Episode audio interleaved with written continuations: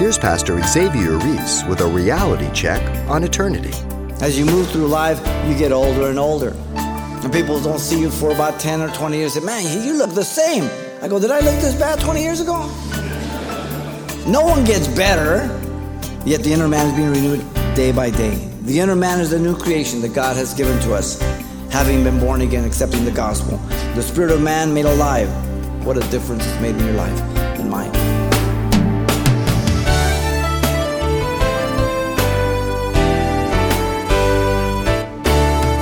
Welcome to Simple Truths, the daily half hour study of God's Word with Xavier Reese, Senior Pastor of Calvary Chapel of Pasadena, California. No matter how many laws we pass, people will continue to lie, steal, cheat, and even murder one another. So, what's the answer? Today, Pastor Xavier offers a different solution than moral legislation. He says change must begin from the inside out. Let's join him for today's intriguing Simple Truths to find out more. The American Heritage Dictionary defines perspective in different ways, but one way is this way the ability to perceive things in their actual interrelations and comparative importance.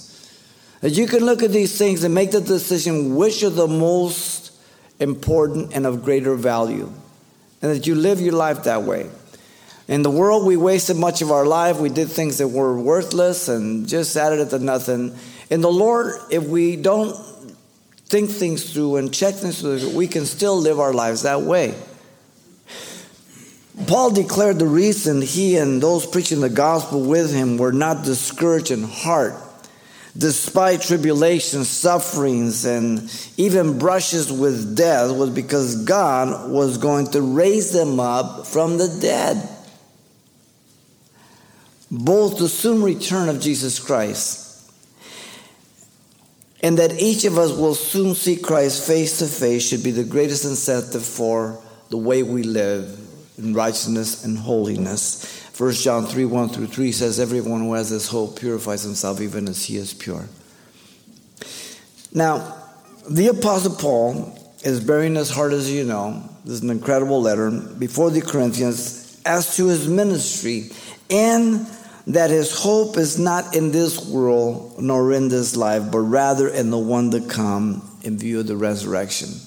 It doesn't mean that we live like worms and we just think we're, we're sad here. No, no, no. We love life. If anybody can experience and enjoy life and value life, it's us. But we realize there's something much better. When we were in the world, we thought life was great. We came to the Lord, we found that life is greater. But even in this greater life we experience here, the yet is the better is yet to come, and the greater. So we understand this. And so Paul declared the hope of the resurrection through a threefold perspective here in this section. Let me read 16 down to 10. Um, in 416, Paul says, Therefore, we do not lose heart, even though our outward man is perishing, yet the inward man is being renewed day by day. For our light affliction, which is but for a moment, is working for us a far more exceeding eternal weight of glory.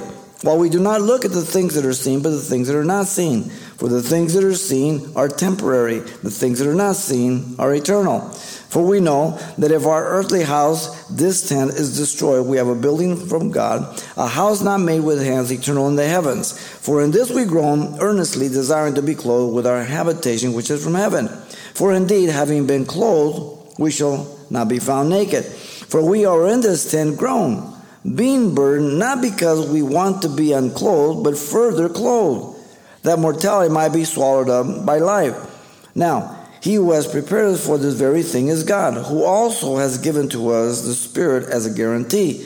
So we are always confident, knowing that while we are at home in the body, we are absent from the Lord. We walk for we walk by faith, not by sight. We are confident, yes, well pleasing rather, to be absent from the body and to be present with the Lord. Therefore, we make it our aim, whether present or absent, to be well pleasing to Him. For we must all appear before the judgment seat of Christ, that each one may receive the things done in the body according to what has he has done, whether good or bad. And so Paul the Apostle declares the hope of the resurrection through a threefold perspective here. And I think it is so appropriate, especially in the day that we're living in, the time prophetically we're living in, all that's going on in our nation and the world, and those of you who have walked with God for 30, 40, 50 years, you've seen the acceleration and progression and how the world is set up for the coming of the Antichrist. We see it. Here's the perspective. First, the perspective regarding their finite life, verse 16 through 18. Finite life. Secondly, chapter 5, 1 through 8, the perspective regarding their future death. And then 9 and 10, the perspective regarding their final judgment. Finite life, future death, final judgment. He begins with the perspective regarding their finite life. He's very practical. Listen to verse 16. The Apostle Paul here knew that he was only on earth for a short time. This is living in reality. Paul came to the determined conclusion that he did not lose heart due to the hope of the resurrection. That's what he's building off of. Listen to his word. Therefore, we do not lose heart. The word, therefore, is, you know, a concluding word in view of what has preceded.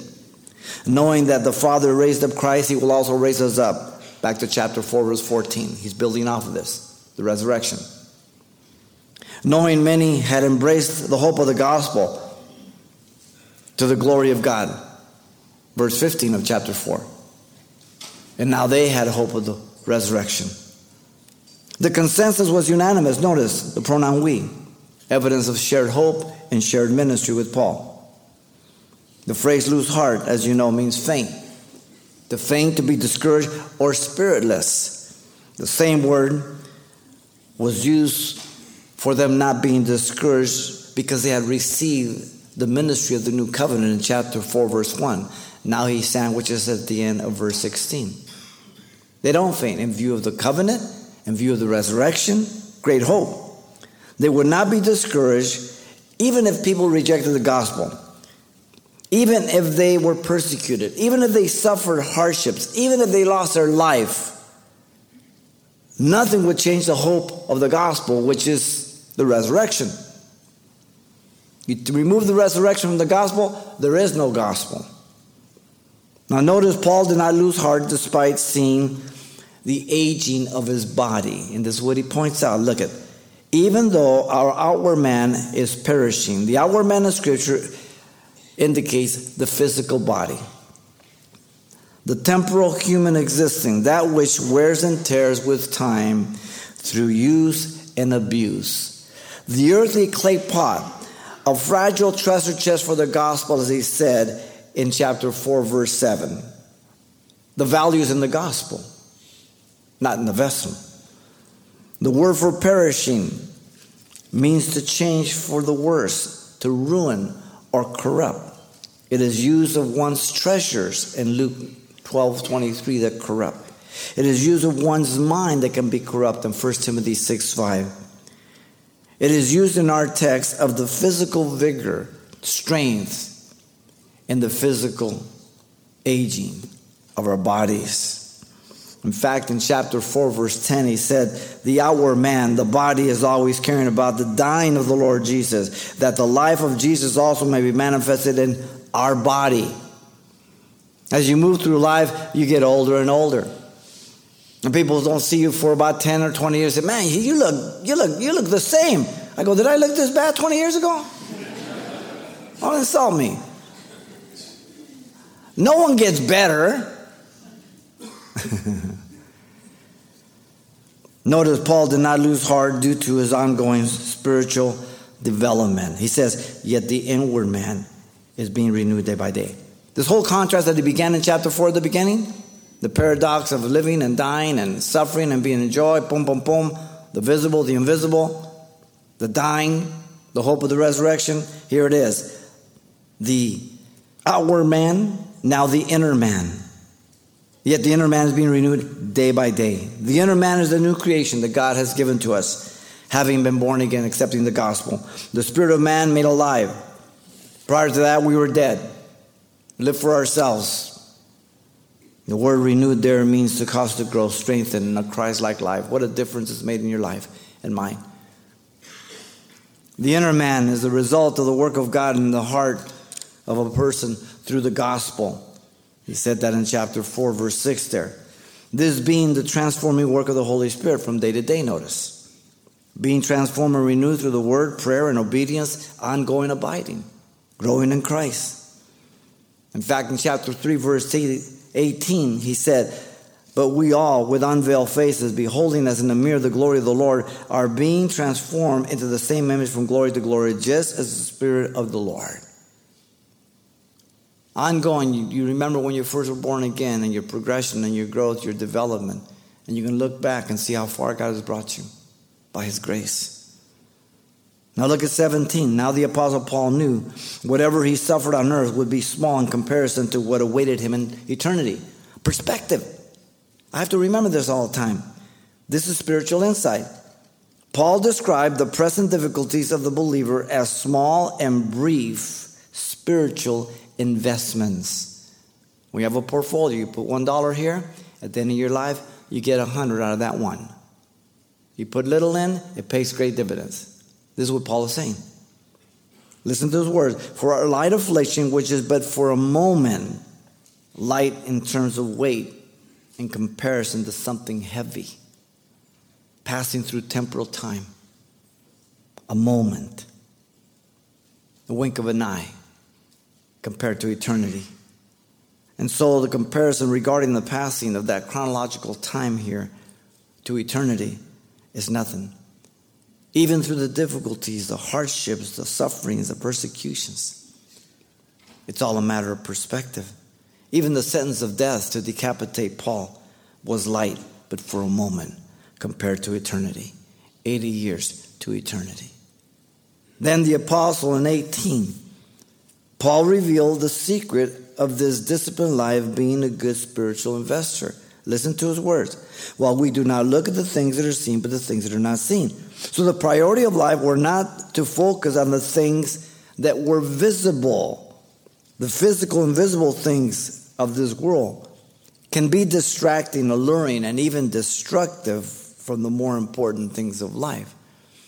We hold things light in our hands. We appreciate what God gives us. We're content, but we don't live for these things. If God removes the things, we're still saved. We still have a great relationship with the Lord, right? So the perspective is different. The priorities, norms of life in verse 18 were to gaze on the things not seen, the invisible. Before Christ, we were blind. Now we can see the things that are not seen. Those that come to God must believe that He is, and that He is the reward of those who diligently seek Him. Faith is the substance of things hoped for, the things not seen. Hebrews chapter 11, verse 1 and 6 there. I quote it for they are the things that will ensure our eternal weight of glory.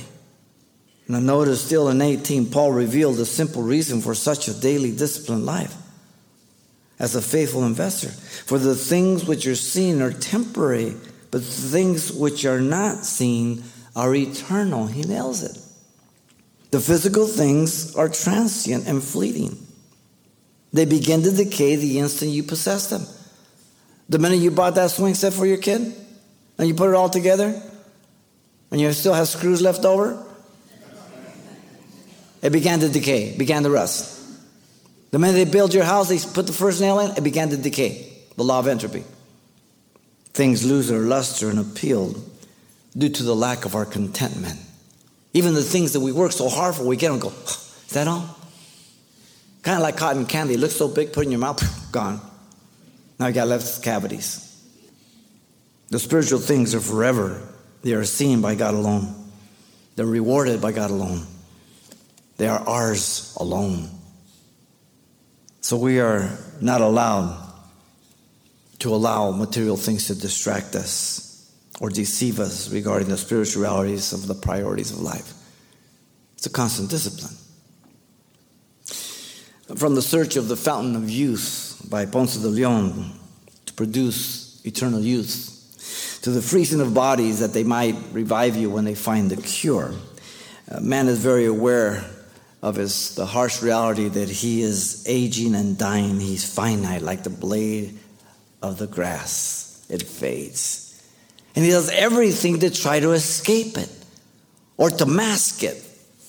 And yet there's nothing wrong with caring for your body. But we don't live for the body. You want to care for your body.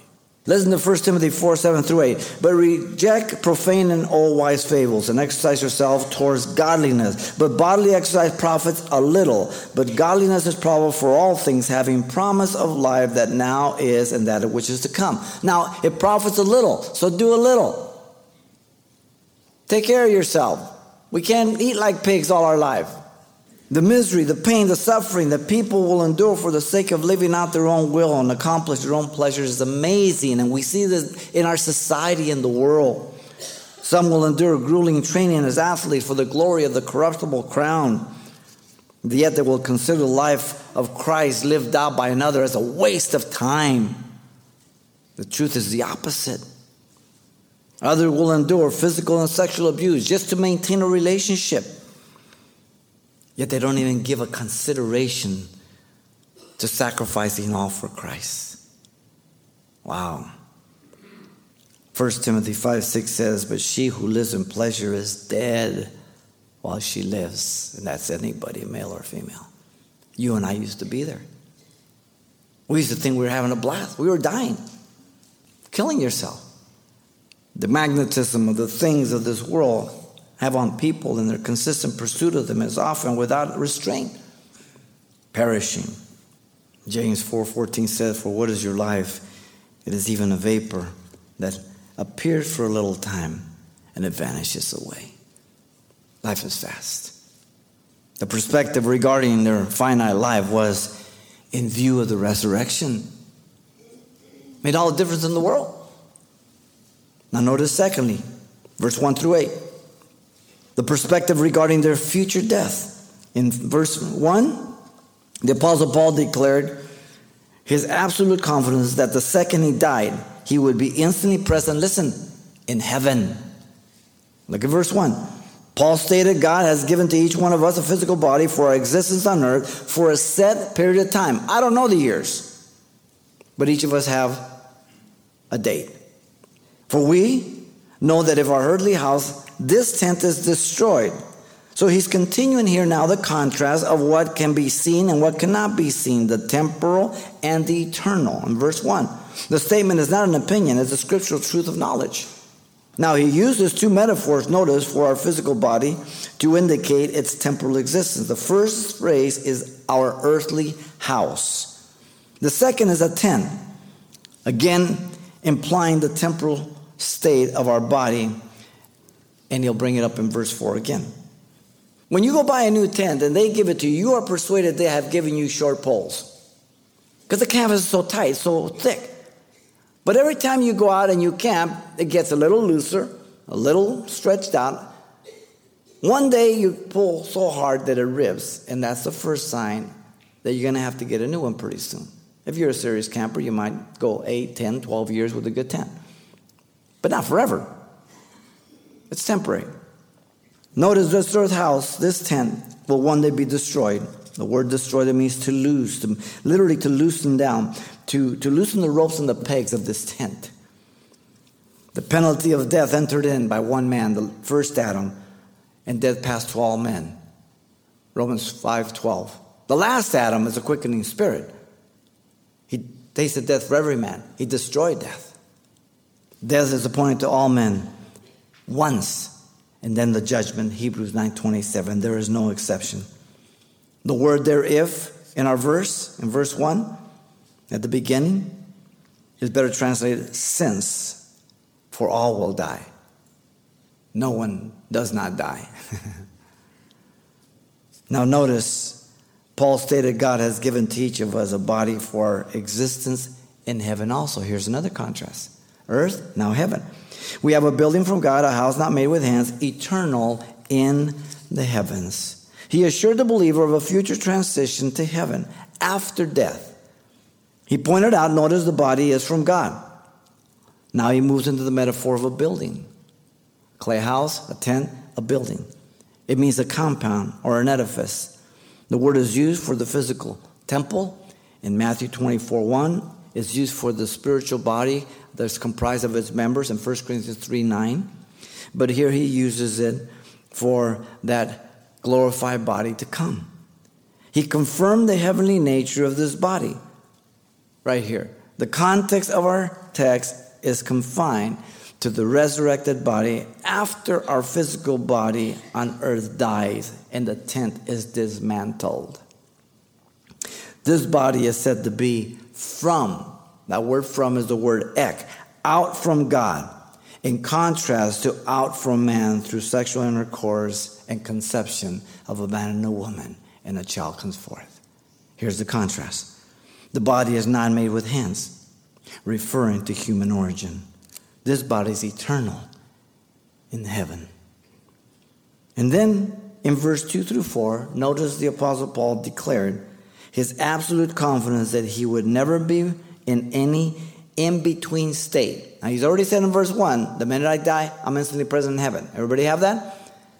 Now, he wants to make sure they don't misunderstand him. There's a lot of commentators who believe Paul changed his theology regarding the resurrection and end times because they don't understand this passage. He has not changed anything.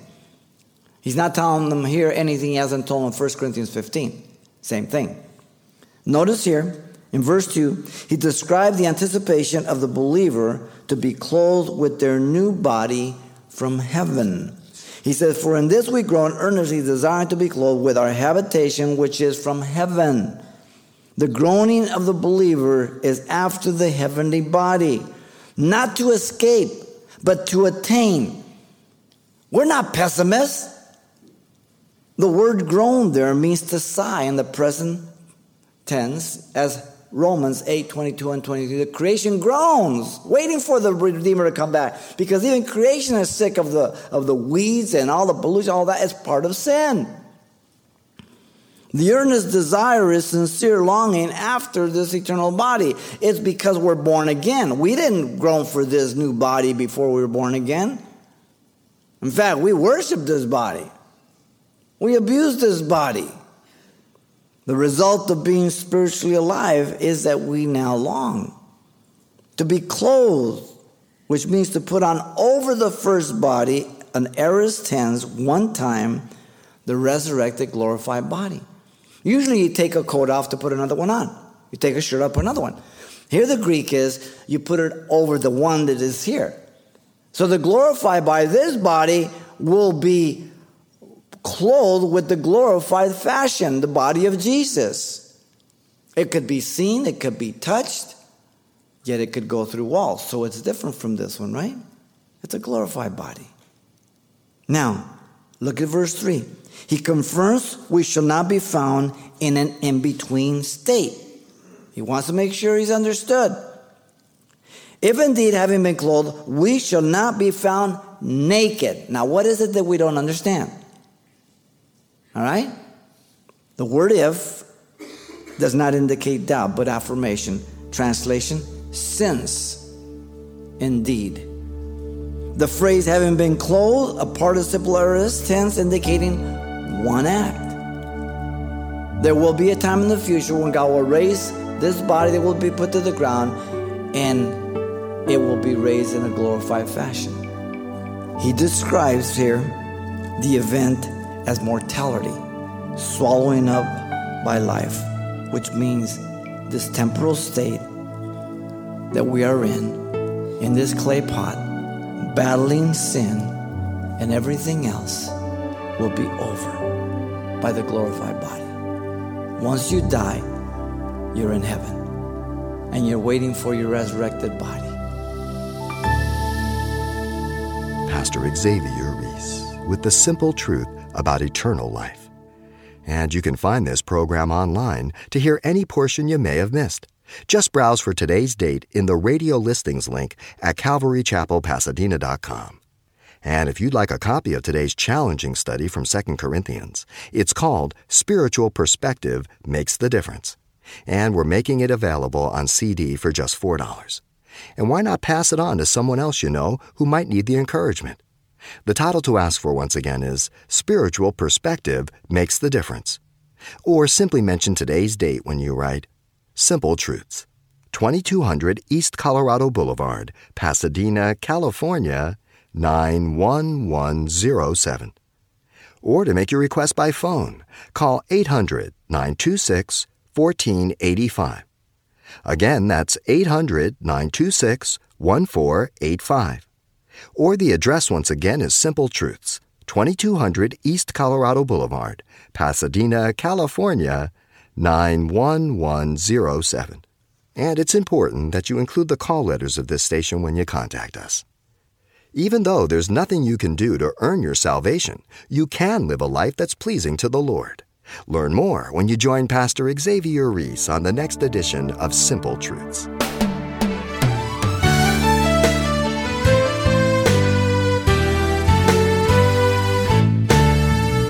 Simple Truths with Pastor Xavier Reese, a daily half hour broadcast, is a radio ministry of Calvary Chapel of Pasadena, California. www.calvarychapelpasadena.com.